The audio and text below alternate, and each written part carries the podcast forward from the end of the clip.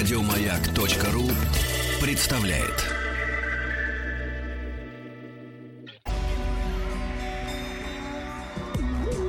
По заказу Гостелерадио. Радиостанция «Маяк» и телеканал «Моя планета» представляют.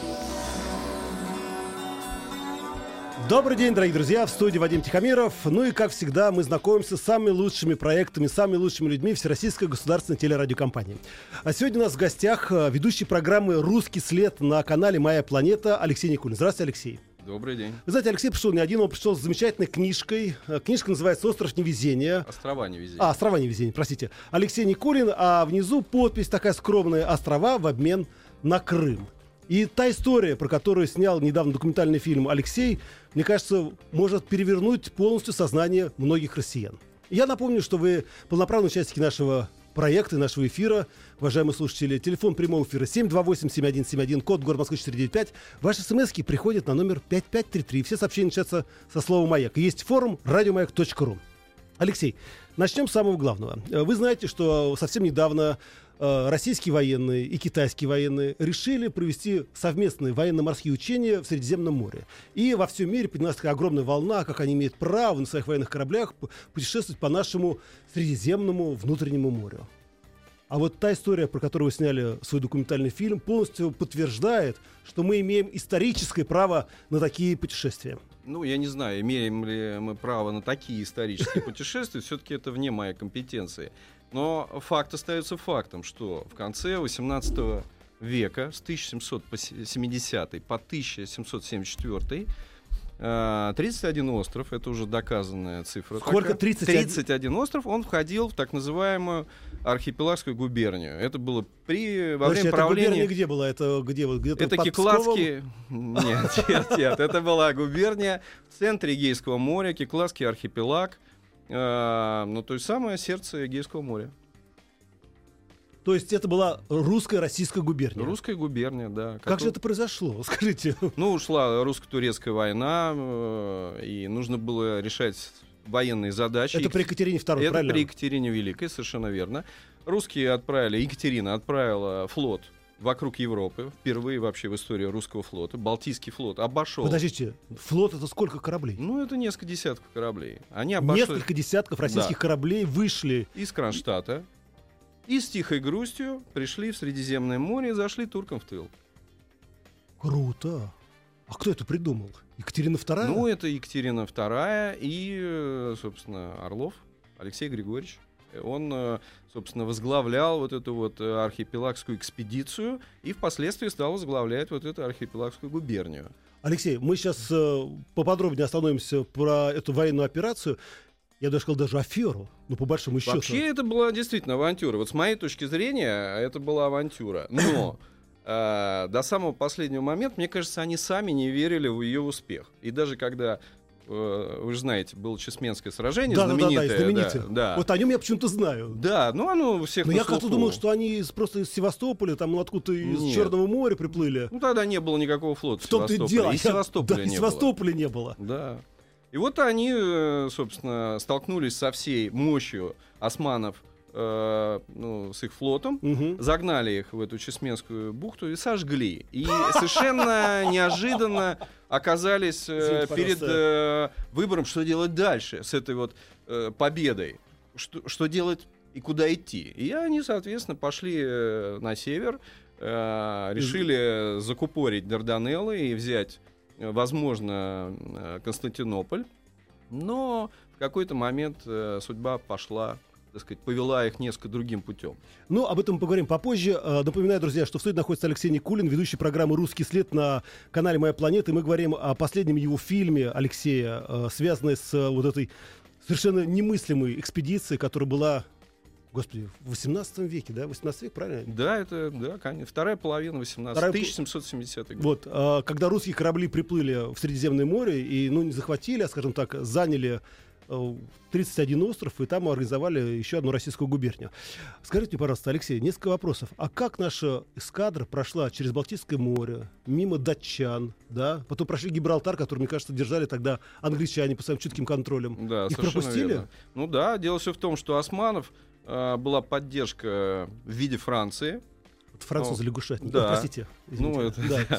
Вот. А русских поддерживали англичане. То есть без их поддержки мы бы вряд ли добились успеха. Это совершенно очевидно. Вот для меня, по крайней мере. Ну а выход из Балтийского моря, ведь там, по-моему, тоже у Датчане помогали. То есть э, нам, в принципе, поддержка англичан и датчан помогла пройти вот этот сложный путь Мгм. впервые, в общем-то, в истории Балтийского и вообще русского флота.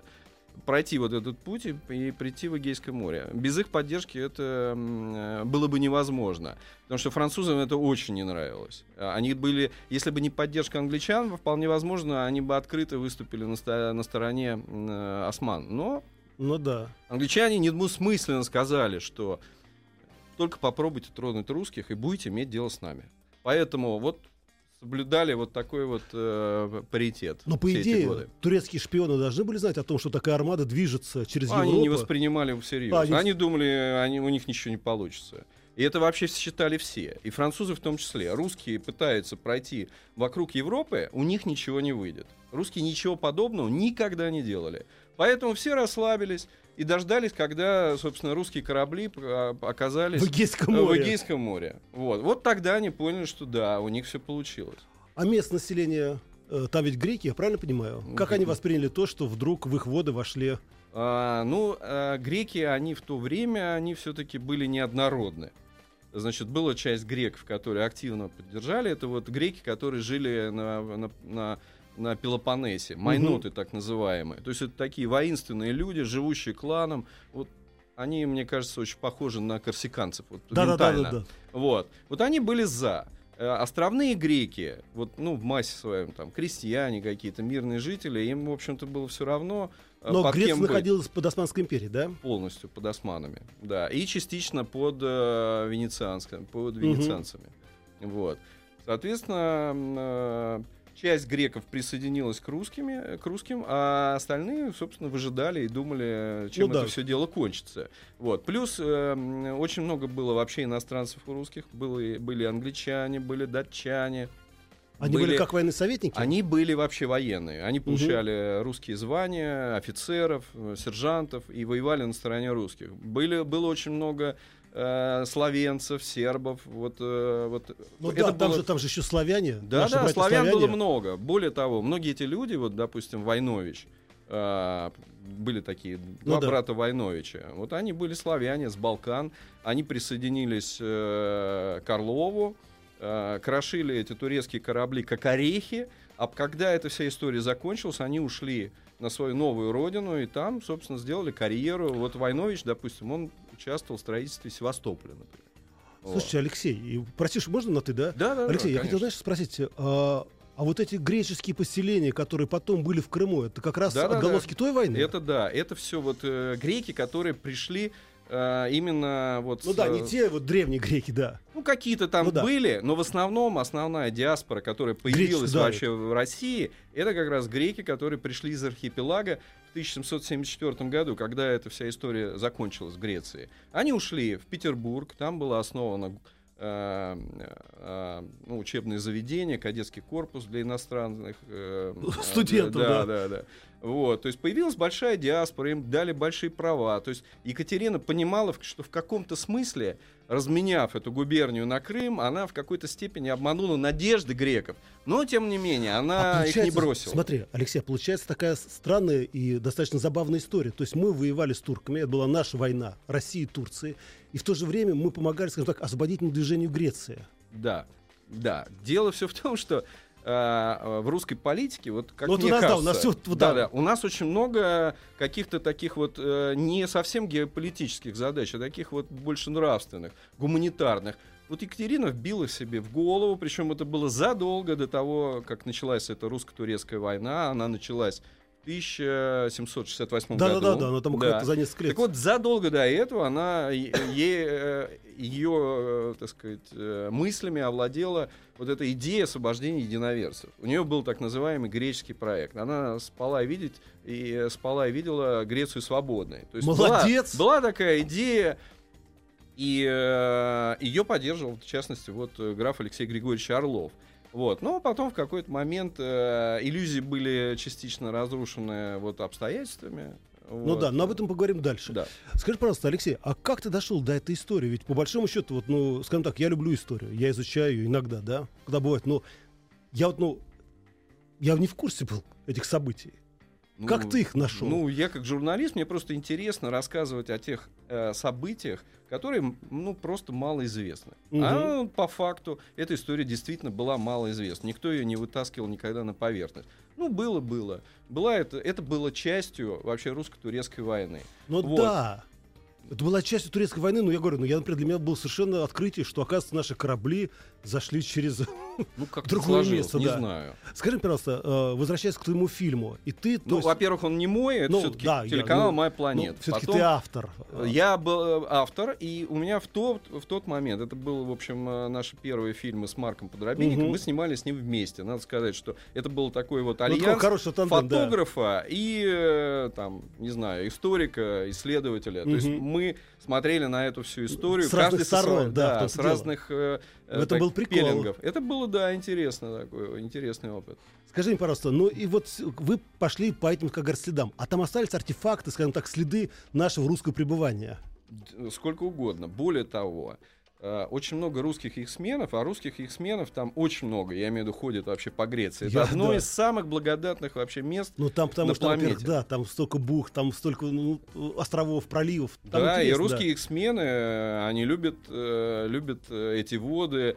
Э, Потом взять э, яхту в аренду, это не дороже, чем просто отдохнуть в какой-то гостинице. Но такой отдых, он гораздо интереснее. То есть люди, которые приходят в парус, они остоя- остаются в нем навсегда, да. навсегда. То есть они, они забывают э, о гостинице и считают, что этот отдых, он уже такой, это, он как- какой-то компромиссный. Поэтому а, э, мне, мне просто интересно путешествовать по поводу. Мгм. То есть не просто вот Ну э, да, болтаться налево, по- хлеба направо. Да, болтаться по морю э, непонятно с какими целями. Мне интересно некий такой событийный э, туризм, событийное путешествие. Приехать туда, э, а чё, в, те, в те места, в те острова, о которых ты что-то знаешь, какую-то историю.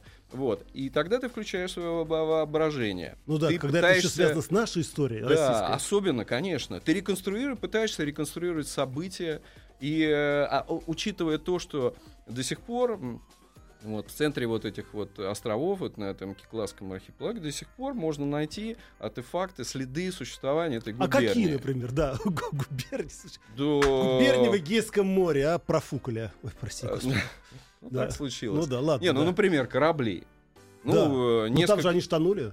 Они не тонули. Нет, они, вернее, тонули, но дело все в том, что основные, то есть на что мы в свое время нацелились, Мгм. а, я просто нашел в документах э, свидетельство того, что несколько кораблей просто не могли уйти, когда эта вся история закончилась. Из-за ветхости чего? да, срок службы корабля, он исчислялся там 8-12 годами примерно. И к моменту окончания э, экспедиции часть кораблей ну, просто уже нуждались в ремонте. А я, кстати, вот, Алексей, ты сейчас сказал такую фразу, да, э, вот срок годности, они же были деревянные. Да. Они начинали протечь, они же начинали... Они просто- текли, и их ел э, червь. Это совершенно точно. Это, в общем, основная проблема-то была. Э, Червяки, течь, ну и в каких-то случаях это боевые потери. Но это бывало, кстати, очень редко. В основном теряли корабли из-за ветхости, из-за того, что они тонули, из-за течи. Иногда это были погодные условия. Вот так вот, например, э, пропал со всем экипажем э, линейный корабль а- а- «Азия». Э, Наш. он- да, наш корабль. Они вышли с ремонта с, острова Миконос до острова Парос, куда они шли, там 15 морских миль. И вот на этой дистанции они где-то пропали, была штормовая погода. Корабль, видимо, перевернулся, и к берегу прибило просто остатки шлюпки и какой-то такелаж. Собственно, об этом эм, э, об этой трагедии Ну да, узнали трагедия, вот по да. таким вот э, прибив- прибившимся на берег артефактам. И, собственно, все. Где он лежит, никто не знает. Но если опуститься с аквалангом в море... Ну, там э, такие глубины вот в этом Да? месте. Полчаса на автобусе. Вот так. А, понятно. При этом, как говорится, на хорошей скорости. Да, да, вот. Причем остальные корабли, которые нам удалось найти, они все утонули или их А вы их утопили. Мы их нашли, да, несколько кораблей. Вот. Мы нашли Святослав. Это В Святослав, это году. этот линейный корабль самый большой. Да, самый большой в эскадре. Вот мы его тоже нашли. Мы нашли два русских корабля, которые на Паросе затонули. Они и сейчас там лежат. Подожди, Вот. подожди, подожди. А что мы будем делать дальше с этими кораблями? А ничего не делать, надо смотреть на них просто. А вы их отметили на карте? Ну, конечно, я отметил на карте ну, И место, вс- где это известно. Да? Вот, То есть да. не скрывать это в открытом доступе? Абсолютно. А что там скрывать? Греки сделали из этого типа национального такого местного парка. Вот. Они водят туда экскурсии, рассказывают, вот тут стояли русские корабли, здесь лежат два русских корабля, вот вы можете с маской понырять. То есть у них это стало, после Ну нашего да, да, да, фильма, да. это стало местной Молодцы. достопримечательностью. Вот это, вот Да. это бизнес. Вот. Вот. несмотря на кризис, молодцы. Раз. Скажи, пожалуйста, а все-таки я не могу понять, если мы так взяли и круто захватили, ну не захватили, а победили турецкий флот, но ведь у турок же было еще несколько баз в Средиземном море. Ну, По-моему, ну, в Тунисе была база у них. Нет, у них часть флота это было в районе сконцентрировано э, в районе Константинополя, а основной флот, он стоял как раз, он был в это время в Чесме. То есть они гонялись друг за другом по этому Ну да. Средиземному морю, вот, и в итоге все, вся эта погоня кончилась в Чесме. То есть турки решили, что им будет, будет более безопасно внутри, дали себя загнать, русские зашли туда ночью, сожгли, и, собственно, все. А, кстати, по поводу боя. Я э, слышал о том, что именно вот в этой битве, ну, морской битве, э, были применены какие-то совершенно новые способы, э, скажем так, э, дымовой завесы и ну, борьбы с, с противником. Нет, Нет? Это не, во-первых, это не новый метод. Во-вторых, это не совсем так. То есть были такие вот корабли, тип такой, Ну да. брандеры. Да. То есть их, их напичкали э, значит, горючими всякими мате- Ну, типа материалами, порохом, потом подгоняли э, К большому, кораблю да. противника, за там, несколько минут поджигали, они сцеплялись, А команда куда девалась? но она эвакуировалась на шлюпку. А, на шлюпке-то, Да, отлично. Ну, если могла. Ну да. Вот. Причем интересный факт, что один как раз вот из э, людей, который командовал од- одним из четырех вот этих вот брандеров во время Чесменского сражения, был э, лейтенант Томас Маккензи, который в свое время был основателем, то есть уже чуть позже. Он Ага. вернулся в Россию и основал Севастополь. И его именем названы холмы в районе Севастополя. Маккензиевые высоты. Вот такая вот. Да, это Для круто. него вот начало карьеры, э, она началась как раз тогда, во время этой экспедиции. Скажи мне, пожалуйста, а греки-то вообще помнят об этой всей истории? Еще как помнят. Молодцы. Греки, они прекрасно относятся вообще к русским, они помнят эту историю. Причем Парос, это была столица губернии, там была база, там были церкви, госпитали, кладбища даже были. То есть э, на время существования вот этой вот губернии Парос просто стал действительно столицей, потому что это было, я извиняюсь, зажопие греческой родины, а вдруг стало, в общем, столицей. То есть это был звездный вообще момент Звездный вот, час, это, да. вот этого вот острова. Вот. И, собственно, почему я назвал э, острова невезения? Потому что потом, когда русские шли, они вернулись опять в то же вот такое Ну да. прежнее состояние. То есть вот эта удача от них отвернулась. Но это же совсем другая история. А как происходила, скажем так, ну, связь с Большой Землей? Ведь, э, по большому счету, ну, приплыл, приплыла эскадра, да, из Санкт-Петербурга, из Кронштадта туда, в Средиземное море. Но ведь э, должна была какая-то была связь, да? Ну, связь... э, Я просто, я, для меня просто не доходит, не было, Сейчас телеграф. расскажу. Это очень, кстати, интересный э, вопрос. Ну да. Дело все в том, что э, формально еще одной базы было Ливорно в Италии. О, Там, как. да. То есть это не принадлежало России.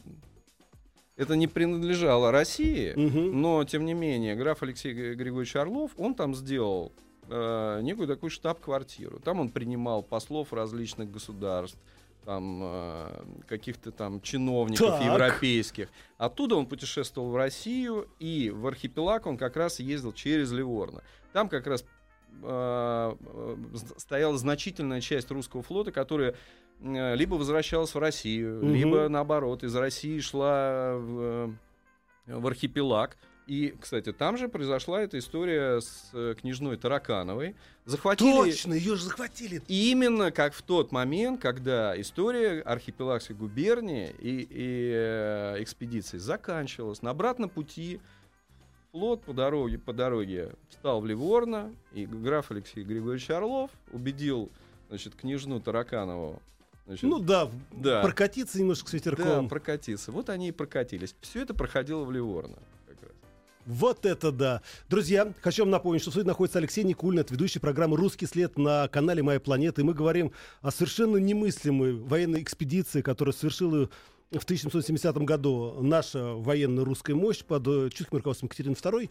Все остальные подробности вы узнаете чуть попозже. Вы можете писать ваши вопросы. СМС-портал 5533. Все сообщения сейчас слово «Маяк».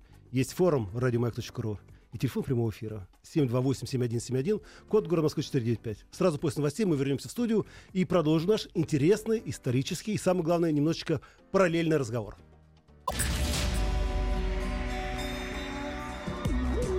По заказу Гостелерадио. Радиостанция «Маяк» и телеканал «Моя планета» представляют. Итак, дорогие друзья, в студии Вадим Тихомиров. И, как всегда, мы рассказываем о всех самых лучших проектах, о самых лучших людях Всероссийской государственной телерадиокомпании. Сегодня у нас в гостях Прям хочется сдунуть пылинку с вас, Алексей. У нас в гостях Алексей Никулин, ведущий программы «Русский след» на канале «Моя планета». И мы говорим о серии документальных фильмов, которые снял Алексей, о военной экспедиции 1770 года наших российских кораблей, которые приплыли в Эгейское море. Там образовали нашу новую Эгейскую республику, простите, губернию. Пять лет русская земля принадлежала нам в Эгейском море. Вот. И, Алексей, естественно, возникает сразу вопрос, а почему все это отдали? Почему мы закончили всю эту историю? Тем более, что турок мы победили, вот, греки нас любили и так далее и тому подобное. Ну, если у нас есть три часа, я сейчас подробно Да, хорошо. Да, да. Нет, ну на самом деле, э, э, во-первых, одна из задач вот этой экспедиции — Э, которая была поставлена Екатериной, это освобождение единоверцев. Да. И э, в этом смысле русских ждало некоторое разочарование, потому что не все греки стремились к этой вот независимости. Они за несколько веков существования под османами как-то Тоже так немножко расслабились, да? Да. Поэтому частично вот были греки, которые хотели свободы, другие не хотели. И Тоже это... внутренний раскол получается. Ну, они не да. были единым обществом. Ну, они ну, просто для России это стало обременительным, потому что губерния существовала, в общем-то, на самообеспечение. Дотационный регион получался такой, да? Нет, они Нет? сами себя обеспечивали. Ого. Конечно, это же война была. То есть э, русские делали все то же самое, что делали французы, англичане, испанцы. Ловили они, торговые суда, да? Они ловили суда противника. Ну, да, груз, простите, да. Да, груз захватывали, приз, суда, соответственно, переделывали, вешали э, Андреевский флаг и отправляли в море. Это, вот. Ну да, это же война была, все правильно. Война была, да. Они за счет этого существовали. Они таким образом захватывали и нейтральные суда, если они везли груз э, своему противнику. Вот э, перемирие, оно сразу несколько осл... э, прекращало вот это вот поступление э, призов. Тогда другой вопрос, а почему не пошли дальше, да? Тем более мы находились в двух шагах от Константинополя, надо было освободить этот город нашу а, православную святыню. Ну, действительно, вообще-то к этому все и стремились. Вот, в принципе, к этому все и шло, я так понимаю. Все, к этому все и шло. Но в какой-то момент история пошла совершенно не туда, куда хотели русские. Утонул корабль, он был посажен на мель. Подождите, как мог утонуть корабль? Ну, мое предположение... Нет, тем более, что, нет, тем более, что, насколько я понимаю, лоцманов ведь набирали из местных, да? В основном э, э, набирали местных, действительно, греков. Но на этом корабле был англичанин, который, как мне кажется, вернее, как я предполагаю, а Можно был его фамилию? Гордон. Гордон, господин да. Гордон. Так. Да, Вильям Гордон. Вильям Гордон. Он попал на эскадру в январе 1770 года, когда флот русский вот стоял... проходил мимо Великобритании, да, когда да, мы там... совершенно верно. Вот, он попал туда, по всей видимости, напросился на службу. Вот. И в какой-то момент э, был как тайная такая пружина. То есть агент влияния такой. Ну, не вли... ну, не, не да, влияние это несколько ну, да. другое. Это, скорее всего, такой, ну, шпион, который угу. мог в какой-то момент сделать нечто, что сильно повлияло бы. А что это был наш самый большой корабль, самый мощный? Это был самый большой корабль. Но дело даже не в том, что он был самым большим. Дело все в том, что эскадра, в которую он входил, там же было несколько эскадр, она заблокировала Дарданеллы. Угу. И заткнула своими кораблями этот пролив как пробка. И турки не могли выйти ни туда, ни обратно, никак. И э, если бы это продолжалось еще несколько месяцев, э, Константинополь, как столицу, э, ну, скорее да, всего, ждал бы голод, потому что все снабжение шло по воде. А, точно. И турки не могли выпорхнуть оттуда никак. Но в этот момент этот, этот корабль садится на мель, и этот... Э, Святослав, э, да? Да, Святослав. Э, самый большой корабль, 84 пушки. Он садится на мель, потому что э, командующий эскадрой э, Джон Эльфельстон, тоже англичанин, он для чего-то решил покинуть Дарданеллу, угу. уйти от своей эскадры, и пойти к острову Лемнос, который, ну, собственно, находился где-то вот в 50 милях. И когда они сели на мель, э, он, он призвал остальные корабли для того, чтобы э, снять, Снять его с мели. То есть ему в тот момент, видимо, казалось, что это более приоритетная задача Мгм. стащить корабль с мели, чем держать Г- Дарданеллы запертыми. Ну да. Ну и все остальные корабли ушли от Дарданелл. Турки это увидели. Они посадили десант, несколько тысяч человек, на все доступные средства. Высадились на Лемносе и выдавили русских оттуда, по сути. И русские вынуждены были уйти вообще из этого региона. Эм, И, и как мне кажется, если бы русские оставили за собой вот этот Лемнос как военную Ну да, базу, как военную который находился буквально там в 50 милях от пролива и в 100 там, с копейками миль от Константинополя, то война, скорее всего, быстро бы закончилась. Вот. Но случилось э, Непредвиденное. непредвиденное, да. Корабль посадили на мель, и русские в конце концов э, не смогли его. А корабль-то спасли, нет? Нет, он э, так и остался. Вот мы его нашли там. э, То есть и корабль не спасли, и Дарданеллы профукали. Да, да. И русские ушли вглубь архипелага и основали губернию. В связи с тем, что война продлилась еще 4 года, Мгм. Россия втянулась э, в кредиты, которые отдала только к концу 19 века. То есть через 100 лет. В этом-то и заключается мое предположение, что это очень сильно повлияло на судьбу России. Потому что хомут вот этот финансовый, он лете- висел э, почти 100 лет. Долго отдавали. Да, дорогая экспедиция Потратили, получилась. да, потратили за несколько лет, а отдавали очень, э, очень долго. Вот э, последствия они были вот такие. Плюс э, вот это вот эм, э, возможная независимость Греции, она могла произойти вот буквально там, может быть, через 5, может быть, через 10 лет. Она не, не случилась, к Мгм. сожалению. Тут он мне пишет с Москва. Вадим, дайте человеку рассказать, что все время перебиваете. А кто будет задать вопросы, кто будет направлять? Извините, Алексей, это не вам. Вот. Хорошо, Алексей, а, но с другой стороны, ведь что-то положительное произошло вот после этой войны, да? Даже после того, как мы отдали эту губернию обратно туркам. Ну, И во- греки не получили независимость. Во-первых, это был колоссальный вообще военный и морской опыт. То есть русская э, эскадра, эскадры, их было несколько, а- они э, получили и моряки, и, и корабли, они получили опыт и, собственно, конструктивно даже изменились э, Мгм. в какой-то степени. Они научились ходить в этих водах, они научились Да, это- ремонтировать эти суда. А, наконец, э, э, на самом деле-то Екатерина еще для чего, э, чем она занималась э, в архипелаге? Она же там устроила э, демократию. То, что она не могла позволить в России, она экспериментировала там. То есть греки-то сами собой управляли. На каждом острове э, там были по три делегата от каждого острова. Они были выборные, они участвовали в жизни. Не зря я Вольтер письма писал. Ну, конечно. То есть она экспериментировала, потому что ей бы голову отвернули, если бы она что-то В России, сделала да. в России. А там она могла позволить себе все, что угодно. Более того, с- э, по всей видимости, Екатерина не собиралась оставлять это под своей дланью. Но все-таки далеко это. Дело не в этом. Да? Дело не в этом. Дело все в том, что э, она собиралась э, сделать Грецию в итоге свободной, и чтобы этой э, территорией управляли же и греки, свободные греки. Поэтому она сделала... Вот просвещенный монархиат, что Она творит. сделала э, учебное заведение там, на, на острове Наксос, вот, где обучала маленьких греков. Вот, либо сирот, либо брали по согласию семьи, Мгм. брали на обучение, на полное обеспечение. Они считали, что эти люди, когда вырастут, они уже будут обладать совершенно э, Другим другими да. да, мировоззрением, и они будут управлять этой землей. И вот у них была такая губерния на Паросе, ой, на Наксосе Мгм. виноват, и в Ливорно. Э, Орлов специально для вот этих греческих детей купил дом в Ливорно и отправил туда детишек, чтобы они там учились, им наняли преподавателей. То есть они там овладевали знаниями. Вот это некий такой вот показатель того, какие бы- были планы на самом деле у Екатерины. И все-таки мы что-то получили взамен вот этих э, 31 острова. Кроме опыта. Да, в Эгейском Ну, море. мы в конце концов-то верну... Нам же были нужны русские э, южные территории Причернома... Причерноморья, да, Приазовье, Крым.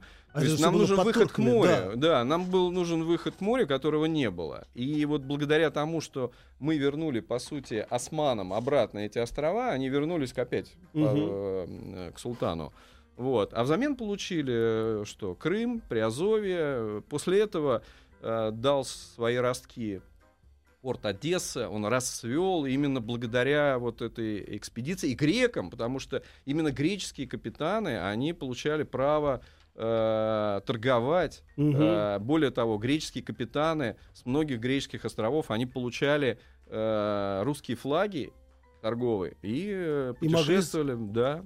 Я видел сам такие, я в Греции, когда путешествовал по островам, видел такие патенты, которые выдавали как раз греческим капитанам. А греки, скажем так, вот эскадра, которая вернулась потом обратно в Кронштадт, несколько кораблей хотя бы при- проплыли к родной стране уже через Черное море? Да, ча- частично. Значит, корабли вернулись через Дарданеллы. Да. Греки их, э, ой, э, э, турки Англичане, их да. пропустили. Мгм. Турки их пропустили. Часть кораблей действительно вернулась. Причем греки, большей частью, они вернулись как раз вот южным путем, путем через Дарданеллы. Другая часть, более, там, большее количество кораблей, они пошли обратно тем же путем через Ливорно, через Гибл, э, Гиблый Гибралтар, да. Алтар, Ага, вот, Гибралтар, да. да, да, э, через Балтику и пришли в Кронштадт. Вот. А что было с теми греками, которые поддержали, скажем так, российскую власть, и когда потом опять вернулись османские наместники? Ну, те греки, которые... То есть Екатерина, она поняла, понимала, что она в какой-то степени, ну... Несет э, ответственность. да? обманула, да, Ну и да. несет ответственность, и обманула их ожидания, потому что греки, в конце концов, за 4 года привыкли, что от русских не надо ждать никаких гадостей, они нормальные люди, вот, то есть постепенно они подружились, прижились, Ну да. вот, но тут вот э, случилось э, Оказия Кучук-Карнаджийский э, мир, по которому, значит, все это возвращалось османам. И вот э, Екатерина, понимая свою ответственность за тех, кого приручает, она э, предложила грекам вернуться, приехать в Россию, дала им очень широкие полномочия, земли, э, привилегии. Эти люди, они впоследствии э, составили славу России, то есть они участвовали в ее жизни, они были дипломатами, э, военными, моряками. То есть это, в общем, а- они оказали тоже довольно значительную... эм, э, э, И то есть греки могли совершенно спокойно сесть на корабль и приплыть в Россию, да? И... ну, и они так и по факту Так, ну так да. и произошло. Если, допустим, взять адмирала Ушакова, вот эту вот, э, помнишь, корабли штурмуют бастионы, Да, да, вот да, этот да, да, фильм? да, да. Ну, там один из действующих персоналов, персон- персонажей, это вот лейтенант Метакса, сподвижник, он же грек. Вот. Более того, во- именно во времена вот этой вот экспедиции Ушакова, которая была Мгм, чуть да-да. позже, там, через 25 лет, вот, э, с Ушаковым вернулся Каподистрия, который впоследствии, это вот грек, он был э, на Корфу. Ага. И Э. Алексей, сейчас я на секундочку тебя прерву. Дело в том, что у нас на- в студии находится ведущий программы «Русский след» на моей планете Алексей Никулин. А, Через несколько минут мы вернемся в студию и продолжим наш интересный исторический разговор.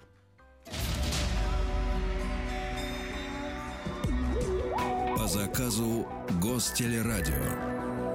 Радиостанция «Маяк» и телеканал «Моя планета» представляют. Друзья, напоминаю, что в студии находится Алексей Никулин, ведущий программы «Русский след» на канале «Моя планета». И мы говорим о экспедиции, о документальных фильмах, которые снял Алексей на эту тему. Это о военной экспедиции русского флота из Санкт-Петербурга в Эгейское море в 1770 году. И мы узнаем огромное количество подробностей. И теперь я понимаю, почему Крым, говорят, да, палит нашей кровью и нашими героическими подвигами. Вот, оказывается, где ковал свободу Крыма. Ну да, действительно, так оно все начиналось когда-то. Да, это очень неожиданно. Алексей, еще один вопрос, связанный с, э, скажем так, морской стратегией. А что происходило, если вдруг, например, ветра не было? Ну, Штиль. Ведь корабли плавали под действием ветра, я правильно понимаю? Правильно понимаешь. Ну, там всегда есть ветер. Да. Ну, я же там, ну, ну, там почти не бывает э, штиля, то есть ветра там и иногда очень довольно сильные и летом, и зимой. Так что это, это другое дело, что э, дуть он может совершенно не туда, куда надо. Вот это, Это да, случается, это- да. Я просто подумал, думаю, интересно, как вот, например, строить бой, да? Это сейчас, например, да, есть двигатели, поплыли Ну, туда, поплыли сюда. Были приемы, они там вставали на якорь, э, с кормы кидали еще один, привязывали шпринг так называемый и крутили корму туда-сюда, то есть таким образом направляли огонь. То есть это э, один, одна из форм ведения морского боя. Или маневрировали под парусами. Молодцы. И еще один вопрос, э, связанный с такими бытовыми э, вещами. А как они там лечились? Ведь, по большому счету, не дай бог, эпидемии, например, или, ну, совершенно другие климатические условия. Ну, ты знаешь, э, действительно, они очень много болели. Дело в том, что климат очень непривычный для русских был. И они, ну и антисанитария, и жара, все это сказывалось. Угу очень много болели, умирали, допустим, э, Шлиссельбургский полк за три месяца вообще весь, весь вымер. То есть их там Ничего из 1200 себе. человек в, э, в живых осталось около 300. То есть они гибли вот, от дизентерии, я так полагаю. Ну, они там как-то это по-другому называют. Кровавые пятна, там, понос, угу. там еще что-то. Вот. Но да, они погибали. Им вообще тяжеловато было э, в этом климате. Причем очень многие люди, которые, я имею в виду русские моряки, они вообще впервые так оказались в море, ну, да. а не то, что там в Греции. И потом э, вот они оказались на чужой территории. Ну, и, конечно, Алексей, я понимаю, что тебе нравится не только история и не только море, но и нравятся люди. Скажи, пожалуйста, а не осталось ли каких-то вот э, визуальных следов пребывания русских моряков э, там, на греческих островах? Я имею в виду, не осталось ли потомков наших русских моряков в Греции? Ну, они так точно говорят, что среди нас много русской крови. Ну, потому что флот стоял 4 года. В основном это были ну люди совершенно свободные, да, молодые, им надо было как-то жить. И э, греки говорят, да, в нас парусах э, течет и частичная русская, русская кровь. Это правда. Вот. А артефакты можно найти там. И не только в виде русской крови, а в виде чего-то еще. Алексей, конечно, огромное тебе спасибо и за те фильмы, которые ты уже снял. И все-таки, мне кажется, надо немножечко поглубже выяснить, э, как же корабль Святослав сел на мель. Тем более, если это провокация английского ну, Мари... ты знаешь, э, выяснить... Вильям Гордон я теперь на всю жизнь запомнил. Да. Ну, фамилию. я боюсь, что мы никогда не выясним, потому что я связывался с англичанами, угу. э, ну, там, в частности, с профессором Энтони Кроссом, который занимался как раз диаспорой английской при дворе Екатерины. То есть он знает вот каждого человека, его биографию, как он попал и так далее. Но вот на мое письмо по поводу этого человека он мне ответил, что вот у меня есть два других на выбор. Как, вот. вот про кого угодно спрашиваете, да? Да, про Гордона. Вот есть два Гордона, но угу. они под твое описание не попадают. Про этого Гордона я ничего тебе сказать не могу. То есть это человек, загадка, который непонятно как попал и сбежал накануне казни. Его же приговорили к смерти после да этого. ладно? Конечно, а он сбежал. Накануне казни он сбежал. Молодец. Вот. Молодец. Так что это какое-то косвенное, может быть, подтверждение. Да. Ну, но все равно, мне кажется, надо все-таки поглубже изучить ну, этот мы вопрос. будем снимать фильм, выделен на, на телеканал «Моя планета», угу. выделен э, грант на создание такого фильма русским географическим обществом. Вот, и мы должны эту историю, в общем, э, провести экспедицию еще одну, понырять, поднять факты, идентифицировать вот это все. И, Алексей, мы тебя ждем тогда в студии. Ух, Друзья, я хочу вам напомнить, э, что в студии у нас находился ведущий программы «Русский след» на канале «Моя планета» Алексей Никулин. Смотрите канал «Моя планета», смотрите фильм Алексея и других его коллег. И самое главное, не забывайте об одной простой вещи. Что все, что мы о чем рассказываем, это лучший способ познакомиться с тем, что есть в копилке Российской государственной телерадиокомпании. И, Алексей, если будет возможность, ну, если будет у меня время, может быть, возьмите меня с собой. Так хочется посмотреть на... С удовольствием. А какой-то личный артефакт вы привезли оттуда? Из ну, этой экспедиции? Да. Тот, который греет тебе душу. Ну, у меня есть... Э, во-первых, мы часть артефактов передали по согласию греческой стороны, мы передали в Музей Вооруженных сил. В зале 18 века эти артефакты, они лежат. Стяжной костыль с Ушаковского корабля, кусок обшивки с одного из угу. кораблей Орловской эскадры. Вот, то есть какие-то артефакты э, мы передаем. Ну а я себе оставил на память запальное запальную французскую трубку, которую я нашел э, рядом с Корфу. И это, друзья, Алексей Никулин, ведущий программы «Русский след» на канале «Моя планета». Всего доброго, до завтра, пока. Еще больше подкастов на радиомаяк.ру